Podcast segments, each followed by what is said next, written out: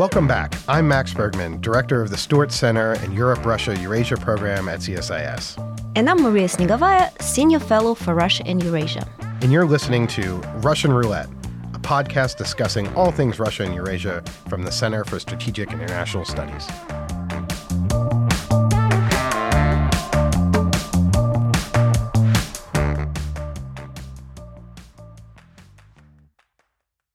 Hello, everyone, and welcome back. You're listening to the latest episode of Russian Roulette. Today, Maria and I are joined by two leading scholars in the field of Russian area studies, Dr. Andrew Monaghan and Dr. Richard Connolly, to discuss their most recent book, an edited volume titled The Sea in Russian Strategy Andrew is the director of the Russia Research Network, which he founded in 2006. He is a non resident associate fellow at the NATO Defense College and commissioning editor at the NDC's Russian Studies series.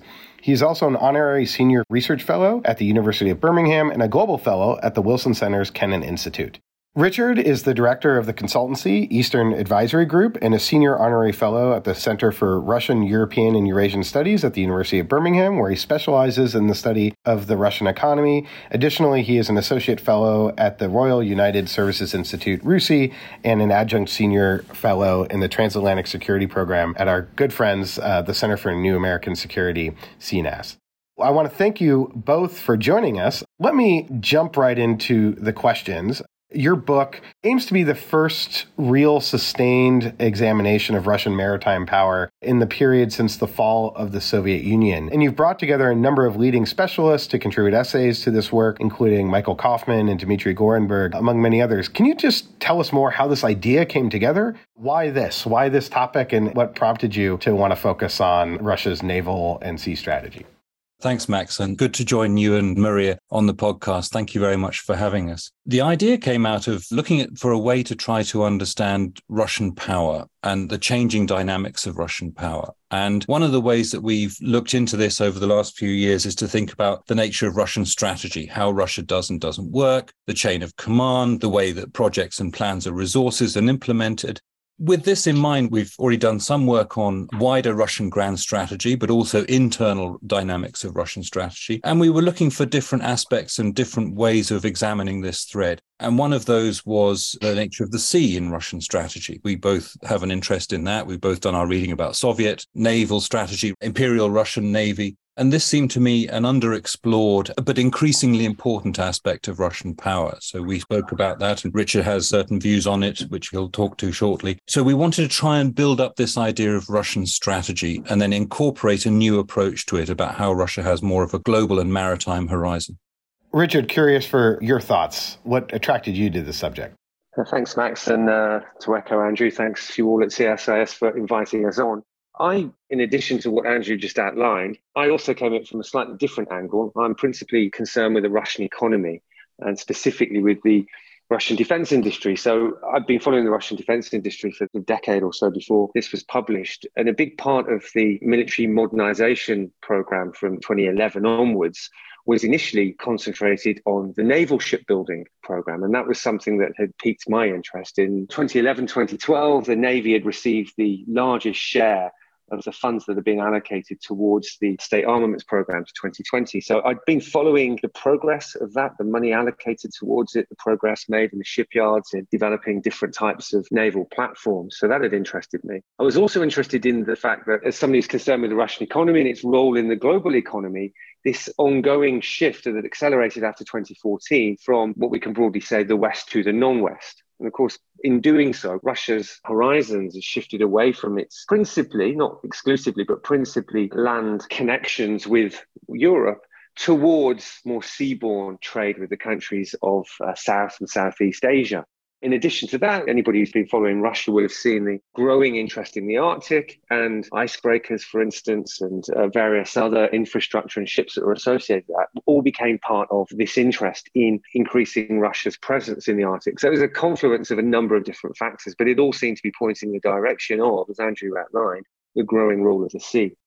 Maybe before turning it over to Maria, maybe if you both could sort of outline how the Russian Navy has sort of progressed since the end of the Cold War. I think many listeners will be more familiar with kind of the state of the Russian army, sort of going into disrepair and a degree of collapse following the collapse of the Soviet Union, then Putin coming to power, investment in modernization. What's the sort of narrative arc here about the transition from the Soviet Navy to the Russian Navy, and how have things sort of progressed over the last 30 years? I think that question about a narrative arc is a very important one because when we think of the Soviet Navy, we think probably of the late Soviet era and Gorshkov's fleet becoming more of a global presence. But then at the end of the Cold War and in the early Soviet period, there was a great shortfall in funding, partly as the Soviet state began to dissolve and unwind. In 1990s, you have a very complex crisis, not only for the Navy, of course, but for the armed forces, government and society as a whole. But naturally, the Navy is within that as feature of that as much as any other part. And so you have a shrinking of the Navy by a substantial extent, not only in terms of its combat capacity, but in terms of its actual size as well, and the ability to deploy on exercise, even the ability to look after its own vessels. Not only its own vessels, its own personnel. So you also have a, something of a socio-economic crisis that is widespread, I think, throughout the Russian Navy during the 1990s and into the early 2000s, exemplified probably by the sinking of the Kursk submarine, which revealed a number of other aspects about the Russian armed forces as a whole, also the chain of command of vertical vlasti of, of the early Putin era. But it's important to note that a series of problems have continued, of course. We read of the fires on the heavy aircraft carrying Kuznetsov, for instance, but also on the Losharik submersible. We understand there's dysfunctionality within the chain of command, the Baltic Sea Fleet Command being fired in 2016, and so on and so forth. So persistent sets of problems, but actually, in some senses, a complete reversal, that narrative arc that you point out from disaster through to challenge, because by the middle of the 2010s, so after about 15 years of investment and effort, you suddenly find that the Russian armed forces as a whole are modernizing, and the Navy is part of that too. So you suddenly find that, as our NATO commanders and others point out, the Cold War levels of activity in the North Atlantic. We find in 2014 the Russian flotilla from off the north coast of Australia at the same time as the G20 posing deployable maritime power. And then, of course, we have the Russian Navy involved in the war and struggle against Ukraine, both in terms of the Sea of Azov in 2018 and, of course, now the war. So, in many ways, it's a real arc from disaster to essential feature of great power competition. Richard, anything to add there? Yeah, I think there's a few points to add to that. I think number one, if we think of Russia, if we think about its capacity to sustain a world leading navy, a lot of the trappings of that were lost in 1991. You had some of the biggest shipbuilding facilities lost in Ukraine and around Crimea and further west. And they were a big loss. A lot of construction, a lot of manufacture of components took place in Ukraine. You also lost a lot of other bases and supporting infrastructure. Riga, for instance, was not necessarily from a naval point of view, but certainly from a maritime point of view, was one of the most important ports, international ports of the Soviet Union. In addition, with the sharp reduction of Russian power following the collapse of the Soviet Union, you also see the loss of bases abroad, you know, elsewhere, Cuba, Vietnam, elsewhere. So a lot of the trappings of what was this world's second navy pre 1991 vanished almost overnight. So that was part of this narrative arc of decay and diminishment that Andrew's just outlined there. I think what we also saw in the last decade, and I mentioned at the beginning my interest in the military modernization program, and particularly under the state armaments program to 2020, was this re emphasis on naval power what we see there are some technological changes driving a change in what the Russian Navy could do, the types of missions that it could conduct. During the Soviet period, you had a lot of sort of ships performing very specific roles, whereas from 2010 onwards, you see an emphasis on constructions of ships that can perform lots of different roles. And in particular, after 2010, and this is something we've seen in the war over the last 15 months, you saw the Russian Navy increasingly equipped a larger number of platforms able to conduct sea on shore strike operations using principally long range cruise missiles. We've seen those used a lot, in particular the 3M14 of the Kalibr family. So that was something that became a particular characteristic of the Russian Navy from about 2010 onwards, but really they start being deployed in numbers in the middle of the decade from about 2015 onwards. We see them first used in Syria and then later, of course, in the war in Ukraine. So that was a very important technological change. And what you see is these missiles and the ability to launch these missiles through the launch systems proliferating across the Navy. So we see them on the conventionally powered nuclear submarines, the Varshavyanka class. We see which were produced first for the Black Sea and are now being deployed elsewhere. We saw them being fitted onto the new classes of nuclear powered submarines. So that would give strike submarines an ability to conduct a wider range of missions. We saw these launch systems force onto modernized versions of Soviet era platforms. Basically, anything new that the Russians built after the early 2010s would be equipped with this cruise missile capability. That could be used for anti ship strikes, but also for, as I said, land attack missions. The other important point to make, I suppose, here is to highlight some continuity, and that was the emphasis on the nuclear strike part of the Russian Navy's mission. And, you know, the, the SSBNs, the SSGNs, so the, the nuclear powered ballistic missile submarines and the nuclear powered strike submarines all receive the best, you know, the highest amount of funding and the best manpower. So Sevmash, which is where these things are built, was loaded up with orders from, you know, from well over a decade ago and has been producing these new classes, the Borei for the SSBN role and the Yasen for the more multi-purpose role. And yes, Sevmash has been churning out boats in this realm quite consistently at a pace that is actually well above the average for the rest of Russian shipbuilding industry. So in that respect, Russia has maintained a lot of those strengths that it had during the Soviet period and has added to them over the course of the last decade or so. And it's in this area, the Russian Navy, where it probably still can be considered to be in the top tier of nuclear powered submarine producers in terms of quietness, range of missions that can be conducted. It would appear from the literature that it still uh, surpasses, for instance, the Chinese Navy in this particular area in a way that it doesn't elsewhere. So those, I think, are the two principal characteristics about the Russian Navy. If we're to just sort of take a bird's eye view, an ability to conduct a growing range of missions with the advent of the long range cruise missile, and then this continued emphasis on nuclear strike missions. Thank you very much, Andrew and Richard. That's fascinating, but also I have to say a little scary, given how quickly Russian naval potential is growing. So, one question that I had from reading the book it looks like most analysts tend to agree that Russia doesn't really have a separate naval strategy, but Putin does have a strategy in which Navy plays a crucial role. And from that perspective, of course, the war in Ukraine that Russia is currently has launched uh, plays a particular important role. Maybe you can comment on it. So, first of all, what's the strategy for the use of Navy in general? Going forward. And of course, the elephant in the room is the war in Ukraine. Do we see, of course, that uh, potential to be more actively used in Ukraine? Of course, we've heard some of these developments like downing of the Moscow ship. That's probably does not bode so well for Russia's navy going forward. So anything you could comment on that would be helpful. I'll tell you what, I'll leave the strategy uh, aside to Andrew and the role of the Navy in that. And I'll address the question you asked there about the role of the Navy in Ukraine. And I think your question is a, is a good one. And it's one that we hear a lot. But I think it also belies what I think is a, perhaps a misunderstanding of actually just how important the Russian Navy has been in the war. And if we think about some of the successes from a Russian point of view that they might have experienced in the war so far, one of those has surely been the effective embargo of pretty much anything coming out of Ukraine by sea sea. And the Navy's played a key role in that. Not just the Navy, but also naval aviation and land-based anti-ship missiles. But you know, anything facing the sea that gives the Russians the ability to shape that maritime environment in and around Ukraine is very important. Now, this started off even before the onset of the full-scale invasion of February 2022. If we go back to 2021 and we see the fighting in around the Sea of Azov, the closing off of the Sea of Azov using at the time FSB elements rather than you know conventional Russian naval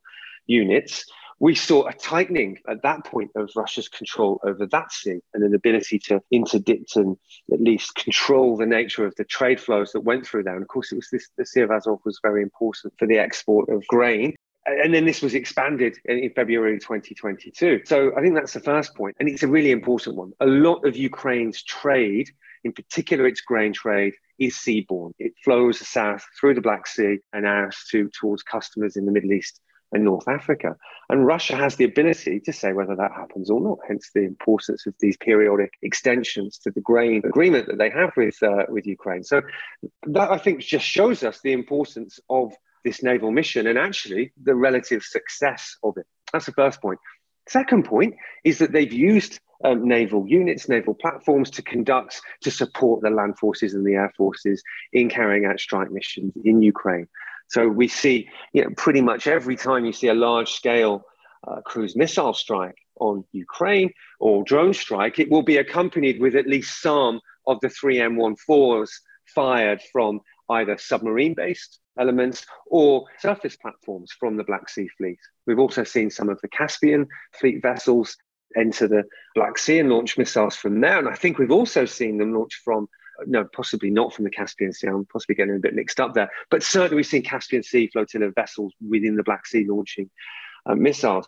We also saw, for instance, you mentioned the Moskva. The Moskva's principal combat role was to provide air cover because it had a pretty sophisticated air defense system which of course didn't prove very useful in the end when it got sunk. But before that, it was carrying out that mission. And that is not something we should dismiss as being, you know, sort of of marginal importance. At that stage of the war, it was performing a pretty important mission. And in fact, since it has been sunk, they've had to sort of withdraw a little bit and are able to carry out some of the missions that they were before. So I think, you know, to sum up, the Navy's played a, a, much more important, albeit supporting, but nevertheless important role in Ukraine than many observers give it credit for. And as its losses go, they're pretty modest. Notwithstanding the Moskva, we've seen the loss of a, you know, a one or two relatively minor, usually Soviet era, as was the Moskva, uh, platforms.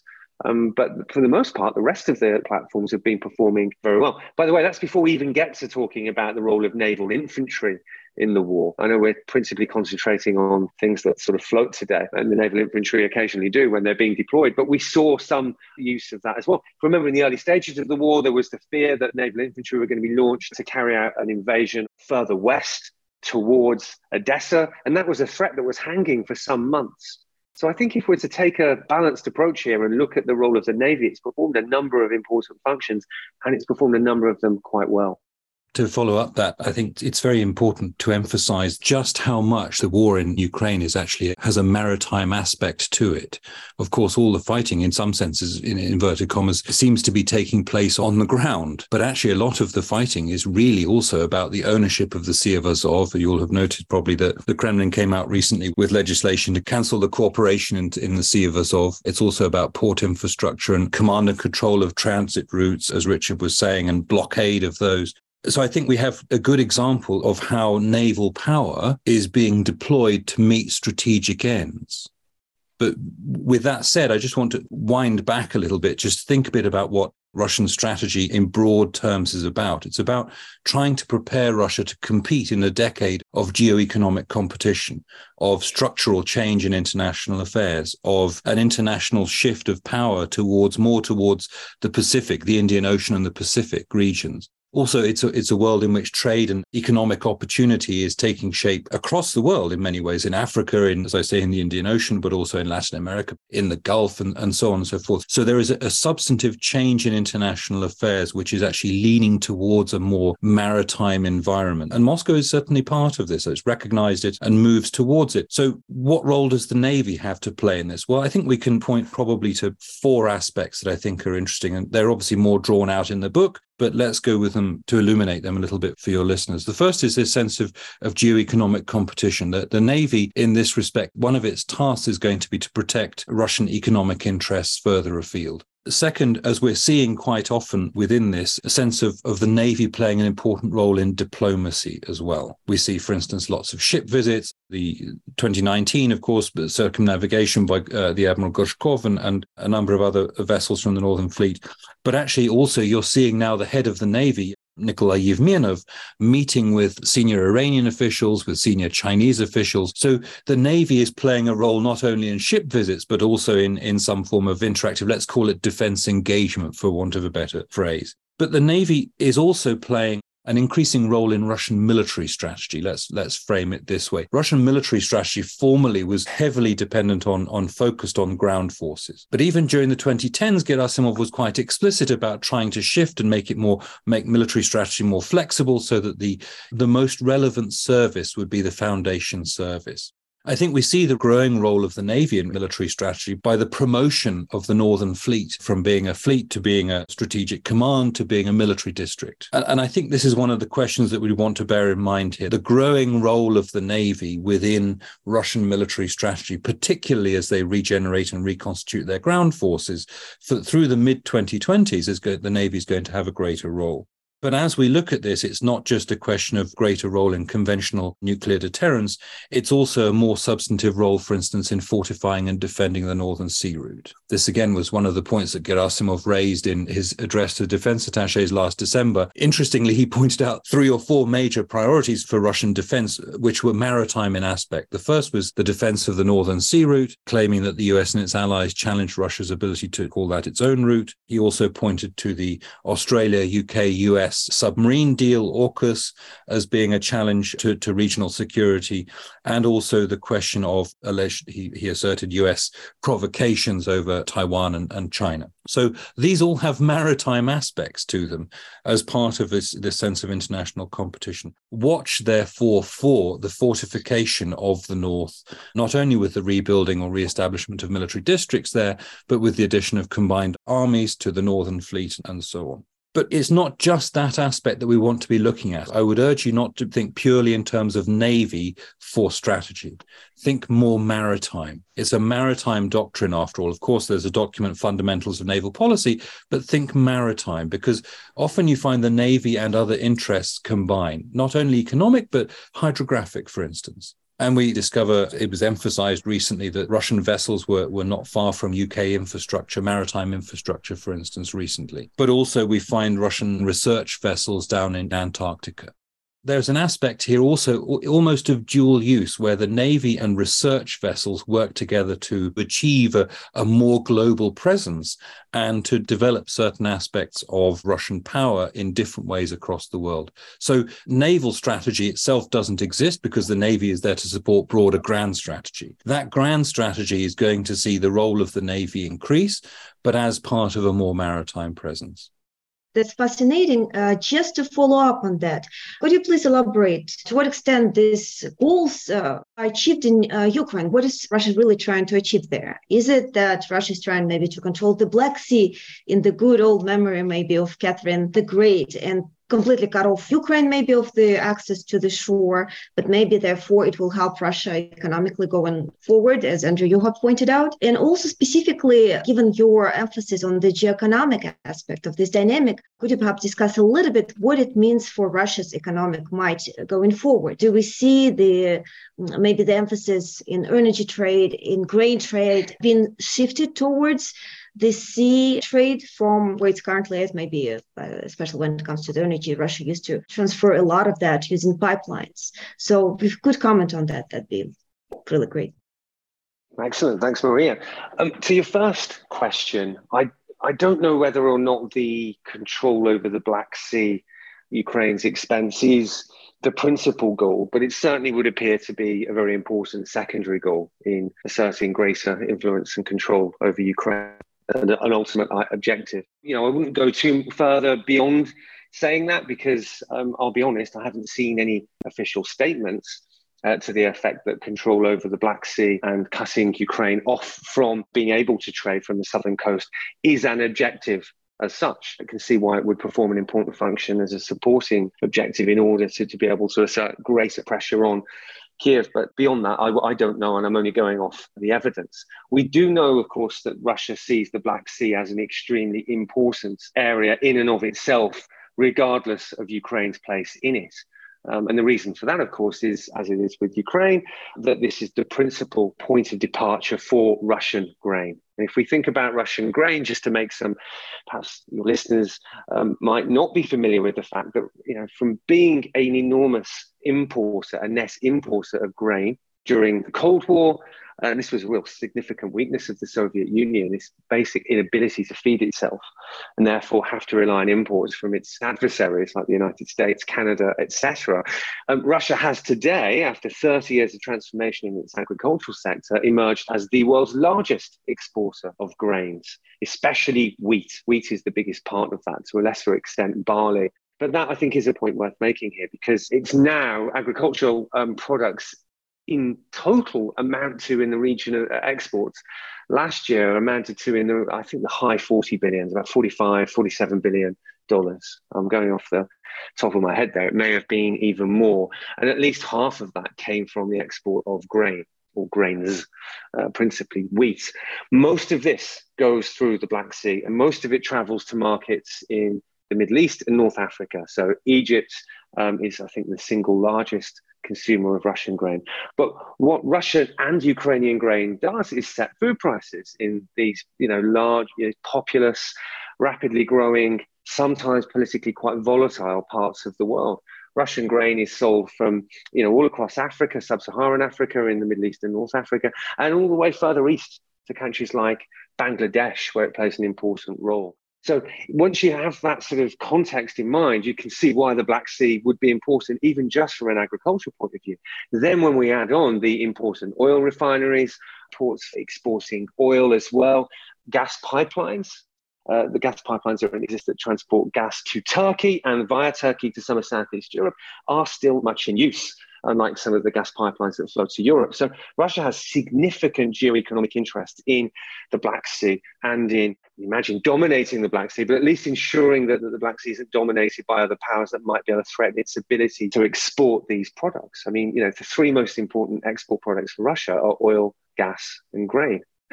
and those three all flow through in large volumes through the Black Sea. So I think that's very important. But I mean, I'm speaking there about the Black Sea and Ukraine. If we think about the role of the sea more generally in Russia's geoeconomic thinking, um, in, the, in, my chapter, and I think in several others, um, it, we identify the fact that you know, prior to 2014, um, we see a slow shift towards the east, particularly driven by close relations with China. In that respect, Russia wasn't so different from many other countries.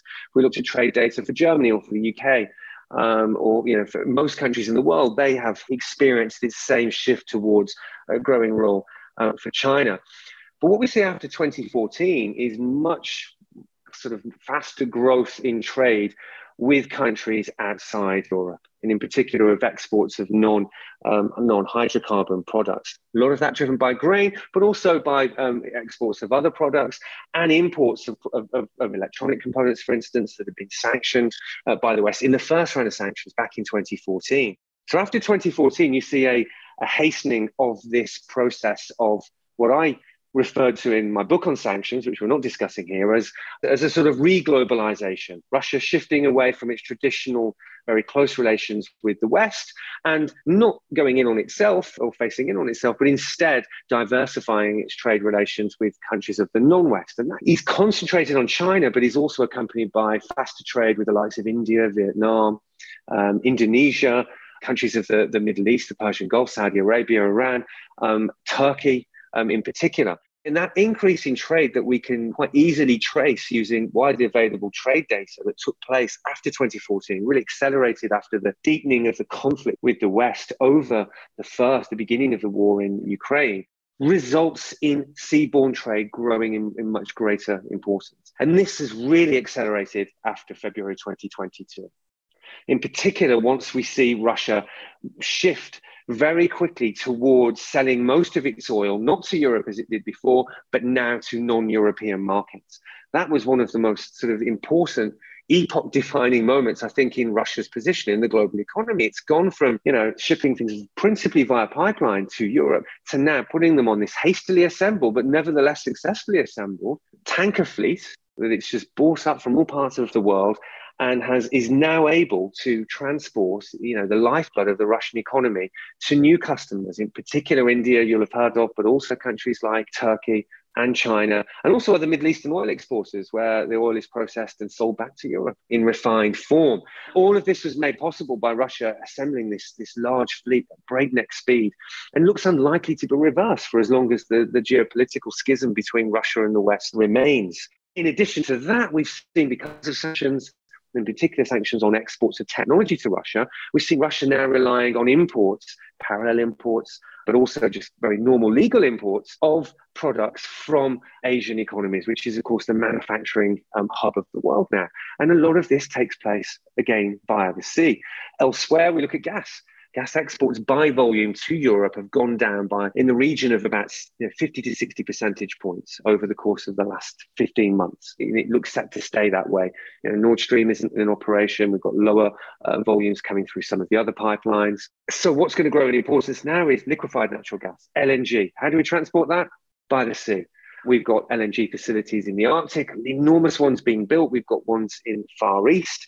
So when we look at it, we can see that Russia's sort of center of gravity is, is shifting away from the land and with it Europe and towards the sea and with the non-West. Now, I think it's a simple point I think really ought to be um, taken home from anybody listening to this today is that because that has all of these consequences for the role of the Navy and all of these other consequences for Russia's role in the world more generally.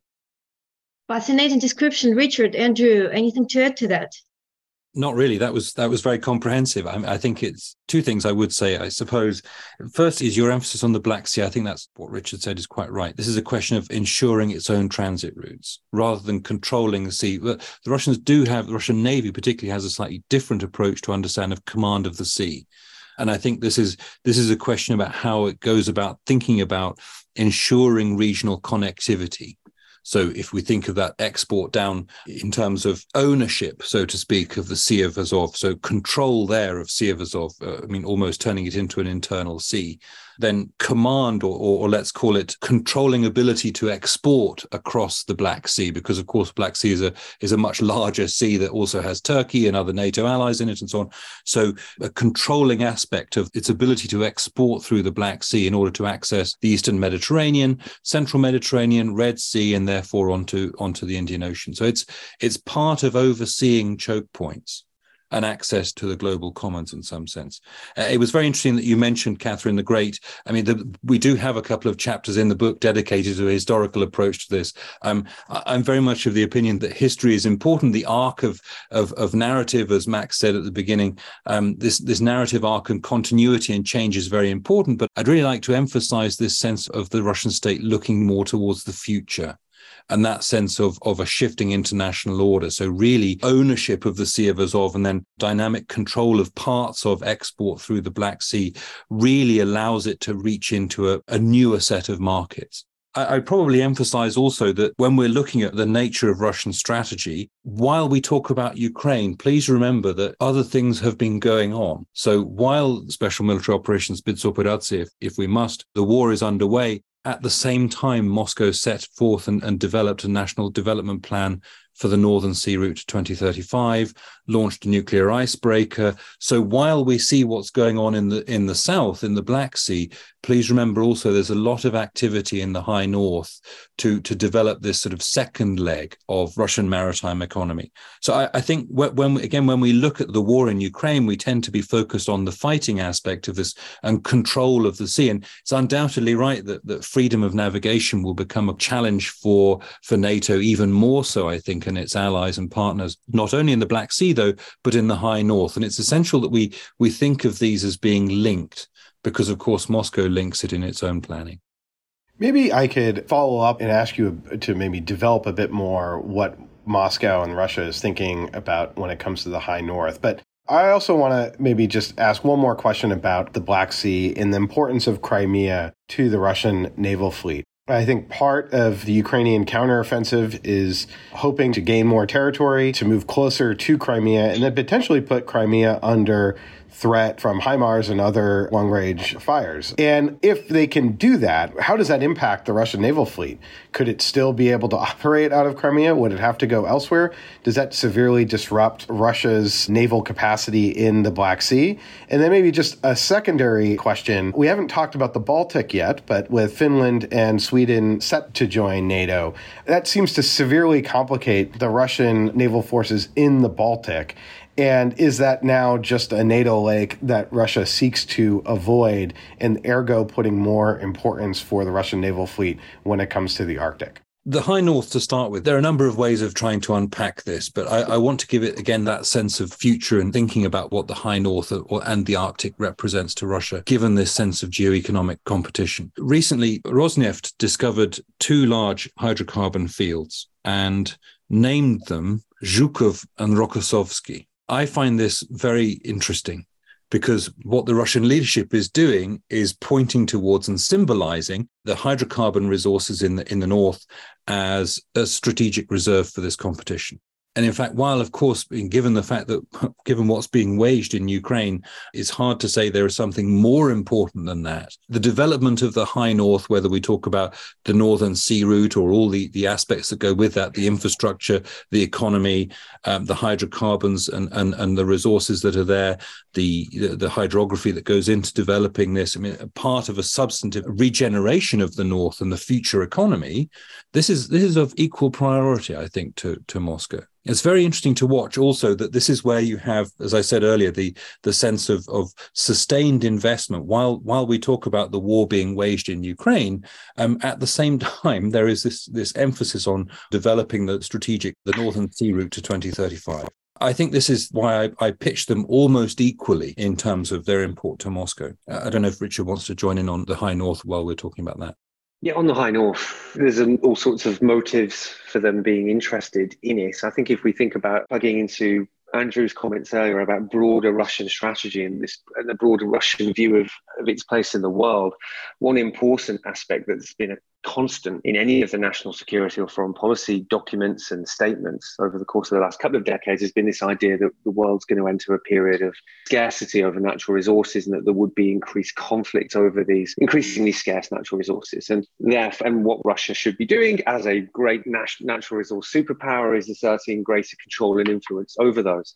Uh, the High North so that's not just the Arctic, but also those parts of Russia that are on its uh, continental on land that have these bountiful resources, whether they be precious metals, whether they be oil, gas, etc. Um, there are a number of things that stand out. Um, number one is that when Russia thinks about the, its future position as a hydrocarbon exporter, as well as some other um, metals and minerals, um, the deposits that are located offshore in the high north and also onshore are of particular importance. If we look at Russia's LNG you know, strategy for the future, most of this involves is, is clustered around the Yamal Peninsula and is then uh, going to be transported by sea. Oil, if we think about Rosneft, Russia's largest oil company, the Vankor project is the heart of its strategy for the future. This is located in the high north and the output from that, if indeed this project goes ahead and it's going to be experiencing problems because of sanctions, etc. But if we assume that it does go ahead, largely to schedule, then that will involve, again, the transportation of increasingly large volumes of hydrocarbons. If we look at some of Russia's plans for coal exports, again, the High North is important. So High North is very important from a geoeconomic point of view, and in particular to Russia's largest oil and gas producers. So that stands out. Um, in addition to that, there are areas that aren't really my field, but from a military strategic security point of view, you can also see why having greater control or at least influence over the high north is of uh, importance to Moscow. Um, to address your uh, first of your two questions, Max, as far as Crimea is concerned, from a naval point of view, the Crimean naval base offers advantages that no other base that Russia has uh, whether on Crimea or outside, offers, right? So, I mean, this is the first point to make about that. One of the reasons why they were so sensitive to its future following the 2013 2014 developments in Ukraine. The thought that they might have lost access to this naval base that offered unique advantages that other bases in the Black Sea for Russia couldn't, I'm sure was a very important factor in shaping Moscow's decision to intervene in, in, in Crimea uh, and to ultimately annex exit. So we shouldn't um, underestimate the geographic and sort of strategic importance of the naval base in Crimea, as well as the associated area of land that, you know, it's, it's, a mountainous area, which offers certain advantages if you hold it for defending it and for, especially with the advent of long range cruise missiles, um, for exercising control over the sea lanes in the Black Sea. That's not something that can be readily replaced, I think is the point to make. In addition to that, there are some other issues of secondary importance. There are some very important shipbuilding and naval infrastructure located on Crimea. I mentioned some of those that were basically reincorporated into the Russian defense industry following uh, the annexation of Crimea in 2014. You know, the one that stands out, the Zaliv shipyard. This is building the two largest surface vessels will be, if they are built, big if, but if they are built, these will be the two largest helicopter carriers. These will be the two largest surface vessels built since the collapse of the Soviet Union. And I think that that's, a, again, a point worth making, and that will be taking place at a Crimean shipyard. So Crimea has some very important um, parts for Russia's position in the future as a naval and um, as a maritime uh, power. Uh, moving on to the Baltic, as you say, it's difficult to draw the conclusion, any other conclusion now that it will be a NATO lake, now that every other country other than Russia is a member um, of NATO with a coastline um, on the Baltic with the accession of Sweden and Finland. That doesn't mean, of course, that Russia will slink away and not concentrate on it. I think, therefore, what we should expect to see is it take what they will no doubt describe as asymmetric measures. I'd expect to see more submarines built to operate, you know, like the Varshavyanka class that are that operate quite effectively at short range and in shallow waters, of which the Baltic has. I would also expect to see more deployment of anti-ship missiles um, and other countermeasures in Kaliningrad and in uh, the other parts of Russia's Baltic coast to at least complicate the Baltic Sea. It's going to be difficult for Russia to assert control of the Baltic Sea, but I, nevertheless, I would imagine as a mission, its ability to complicate the activities of NATO will grow in importance. So I'd expect to see more hardware deployed there in the coming years.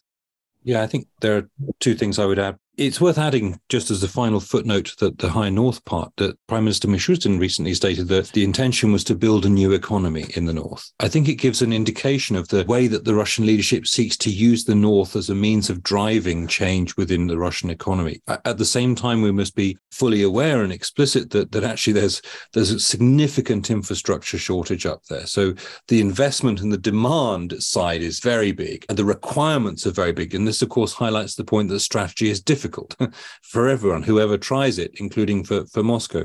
So you have assumptions about the way the world is going to evolve. For instance, um, you know, a move away or to you know, the extent to which some states will move away from hydrocarbons as energy, also the nature of climate change and the effect that will have. These are all parts of the estimate then we end up with the idea that actually the Russian state is going to have to invest sub- substantially in, in rebuilding older infrastructure and building new infrastructure to carry this off. So it's a very big, uh, ambitious project in the north, but the intent is to create a new economy. As far as the other two seas are concerned that you mentioned, this, this is a, I think, an indication just how serious the question is. People talk about the desire, of course, for, you know, whether that, that's, there's that range, as you know, of the spectrum in discussion for some people saying saying that well Ukraine should push for for territorial gains to secure negotiations on its uh, secure victory even on its own terms. And then there are others who, who seek to have negotiation without that. But the discussion of the two seas, the Black Sea here and the Baltic Sea,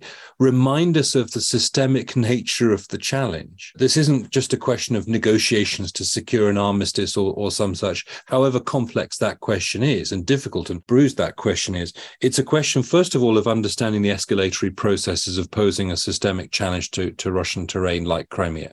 So, yes, of course, it is a question of dynamic of offensive to see if one can hold Russian positions to threat hold it to challenge even to demand negotiation more on, on Kiev's terms, I would anticipate, given the importance of it, as Richard was saying, to the economy, but also as a naval base, any strategist should be thinking about the possibility of Russian escalation for that and what that escalation might look like. I think because it, it's hard to envisage how Moscow turns around and says, yes, okay, we allow Crimea to be held under systemic threat, even under conventional weapons. So this is that point about the dynamic nature, the complex nature of the challenge that the war presents. And of course, the point in the Baltic is exactly the same as you as you mentioned, this sense of a turning it into a NATO lake. Yes, I expect that's a fair conclusion to come to. But as Richard says, this doesn't mean that the Russians are simply going to hang up their boots, so to speak, and not compete for this. One of the things that Richard and I spoke about at different times last year has been the expectation well, okay, if it becomes a NATO lake, does that mean that Moscow reduces the amount of trade and economic import and export that goes out through the Baltic Sea? Do they essentially bring down a curtain from the high north and the northern sea route all the way down to, to the Black Sea? Is there some form of defensive creation there? Richard may have views, but as far as we have seen, that's not yet been the case. But I, I, fully expect that the Russian leadership indeed to try to to fortify its position, and that's indeed what I think the recreation of the Moscow and Leningrad military districts are, are partly for. This isn't just them creating an idea to, they will struggle to create it as they envisage. But part of the point of, of re-establishing these two military districts is indeed to complicate the question of command of the sea. And one of the, I mentioned earlier that nature of command of the sea. It's a different concept within Russian maritime and naval thought we in the West also think of it slightly differently in the UK and the US. But the Russian Navy has, for very large parts of its history, struggled to achieve command of the sea and has had to go to war thinking that its adversary would have command of the sea anyway. So this is not necessarily a very new position for the Russian Navy to be in. But again, to return to the major point, we're talking about structural European security questions that are related here. And just to link the three, the High North, the Baltic, and the Black Sea, please let's not forget the Eastern Mediterranean also. Fascinating and very interesting. Thank you very much, Andrew and Richard. I'm afraid we're nearing the end of this really important conversation. Uh, but as a last concluding uh, question, I wanted to ask maybe somewhat of a provocative uh, question from what you've discussed, this overall change, long-term change of uh, Russian strategy towards emphasis on the sea, wasn't it a little bit uh, Western-made? Part of that dynamic was forced, as it seems, by the Western sanctions, right? Forcing Russia to actually reorient towards countries, to trade with countries of global south, and also perhaps switch from a pipeline towards more of um, maritime trade. If that's the case, or maybe I'm totally wrong, or are we in some sort of escalatory uh, vicious cycle where certain steps create certain responses which sort of reinforce regional inclinations of certain countries? And then going forward, what should Western responses, Western strategy be towards Russia in light of everything that you've described today? I think the the question that you asked, the assumption on which it's based, which is that sanctions have played a big part in accelerating this move towards the sea in my view, is correct. I think that's precisely what's happened. This is part of Russia's adaptive response to sanctions is to cultivate closer links with countries that aren't sanctioning it, friendly countries, as they refer to them in Moscow. And therefore, for as long as the, as I said earlier, this schism between Russia and the West remains, then we should expect to see Russia's interests in the sea grow even stronger especially as these initial relations that it's uh, not initial relations, but this this burst of relations that we've seen, intensity of relations over the course of the last near decade or so, becomes cemented, and then Russian actors have no wish to go back. And for as long sanctions remain in place of the scale and severity that we have at the moment, then I think that's unlikely to be the case. If you have a generation of people operating as part of, let's say, the non Western part of the economy and people become used to that, the prospect for Russia to re-gravitate towards the West, I think is is much reduced. As far as Western thinking, what does that the, the implications for sort of Western strategic thinking? I think it poses uh, challenges to sanctions as a tool, or at least the effectiveness of sanctions as a tool. I don't think any of us here would question the need to take measures against Russia for its foreign policy, and sanctions plays an important part in that. But I think what it does is shows that when countries take adaptive measures, as Russia is doing, as all other countries do when placed under sanctions, it reduces the scope for the use of sanctions in the future against that country. All right. If Russia now trades more with the non-West than it does with the West, then our ability to use sanctions as a lever, as an instrument to deter Russia from its actions in the future, are actually much reduced. We've taken all the low hanging fruit and some of the medium and some of the high too. There isn't much more fruit to take from the tree. And in fact, now, because most of Russia's economic relations are taking place with the non West, our ability to use that as leverage is diminishing rapidly. So just as quickly as Russia adapts, our ability to, to use that leverage diminishes too. We know this when we look at the discussion of what further sanctions can we impose. Well, only the ones that really cause us a lot of pain. Secondary sanctions on, you know, oil sales, for instance, I'm sure could have an impact on Russia's federal budget, but it would also have a corresponding impact on oil prices across the world and would therefore hit US, European, all other global consumers very hard in the pocket as well. That's politically very difficult. But that's where we are now we're at that position where most of the options have actually been exhausted and Russia's adapted. When I say it's adapted, I don't mean that it's now living a wonderful, rosy life. There's been pain in that adaptation. There are costs associated with it, and these costs will continue to grow into the future. But nevertheless, from a political point of view, the sanctions haven't been decisive. They haven't stopped Russia from pursuing the foreign policy objectives that it wishes to do. The longer they continue to adapt, uh, the less likely sanctions will be to do that. And I think the probability is already low at the, at the moment. And indeed, as time goes on, the pain that we inflict will be much reduced because they'll simply have other options. So the sea plays a big part in that. You know, we're having a discussion now at this last point about sanctions and their efficacy and how we might be able to use them in the future. But the fact that um, Russia has been able to cultivate closer ties, in particular in reorienting at breakneck speed its crude oil sales to uh, non-Western markets, I think just goes to show how our, you know, edited collection is far from a, you know, an arcane or niche subject of interest. It's something that plays a vital role in explaining some of the biggest questions um, that are facing us today as far as Russia is concerned. Yes, these are these are two very important and good questions, Maria. It's a very interesting way of looking at this, and and I don't disagree that the san- the sanctions have have played an important role in this. I, I, would caution just a little bit though that we don't fall into the idea that well it's our our activities that drive certain things. Of course, strategy is always interactive and dynamic. You know, this is this is one of the natures. This is why strategy is such a useful intellectual lens because it reminds us that action has consequence and response, and we must think two, three, four stages ahead. Nevertheless, please let's not forget that Moscow has its own interests and its own interpretation of international affairs. And a lot of this, I think, comes from Russia's own foresight about and foresight procedure, thinking about the future and so on, thinking about how the international architecture is shifting of course, part of that is is created by yes, the big discussion about whether the world is becoming multipolar or polycentric or, or however one phrases this at different stages. But don't forget that the essence of this comes from the idea that Moscow has its own foresight about the shift of power in international architecture towards a Pacific 21st century. And a Pacific 21st century involves the, the development of the high north. It also involves greater activity in other uh, maritime elements as well. So this also means we're looking at how do we understand Russia's interpretation of international affairs. This is not just a question of Russian foreign policy or whatever. It's, it's trying to have a more sophisticated, more nuanced and dynamic interpretation of Russian international activity.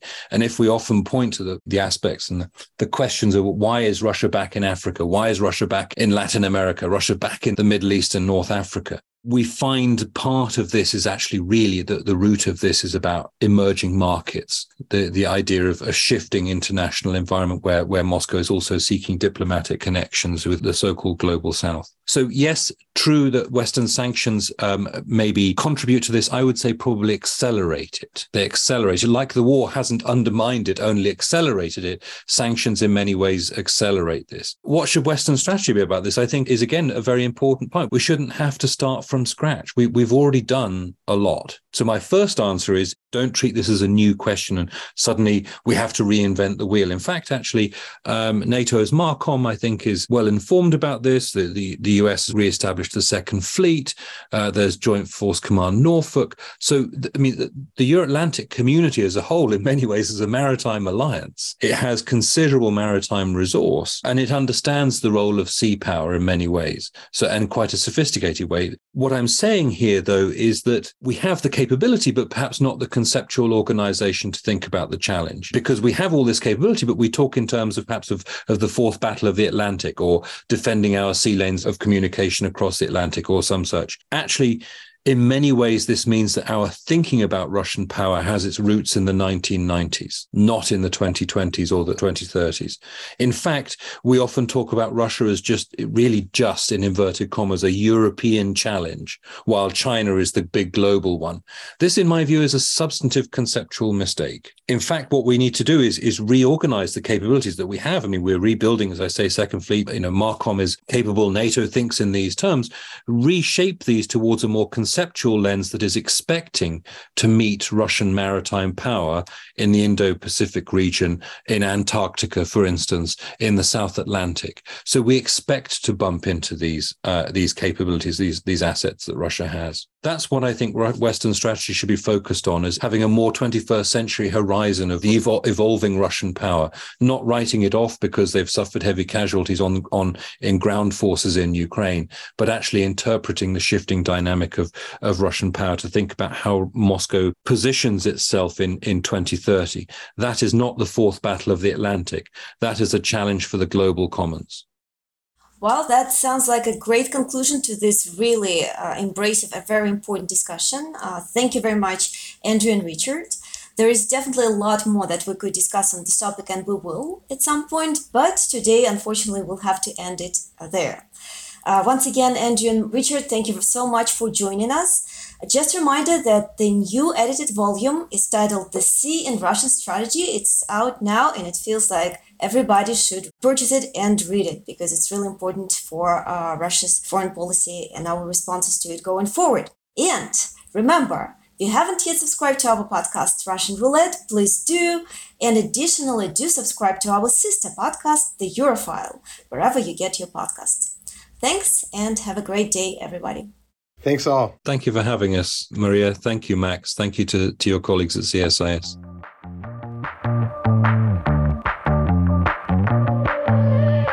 You've been listening to Russian Roulette. We hope you enjoyed this episode and tune in again soon. Russian Roulette releases new episodes every two weeks on Thursdays and is available wherever you get your podcasts. So please subscribe and share our episodes online. And be sure to check out all the latest analysis by the Europe, Russia, and Eurasia program at csis.org.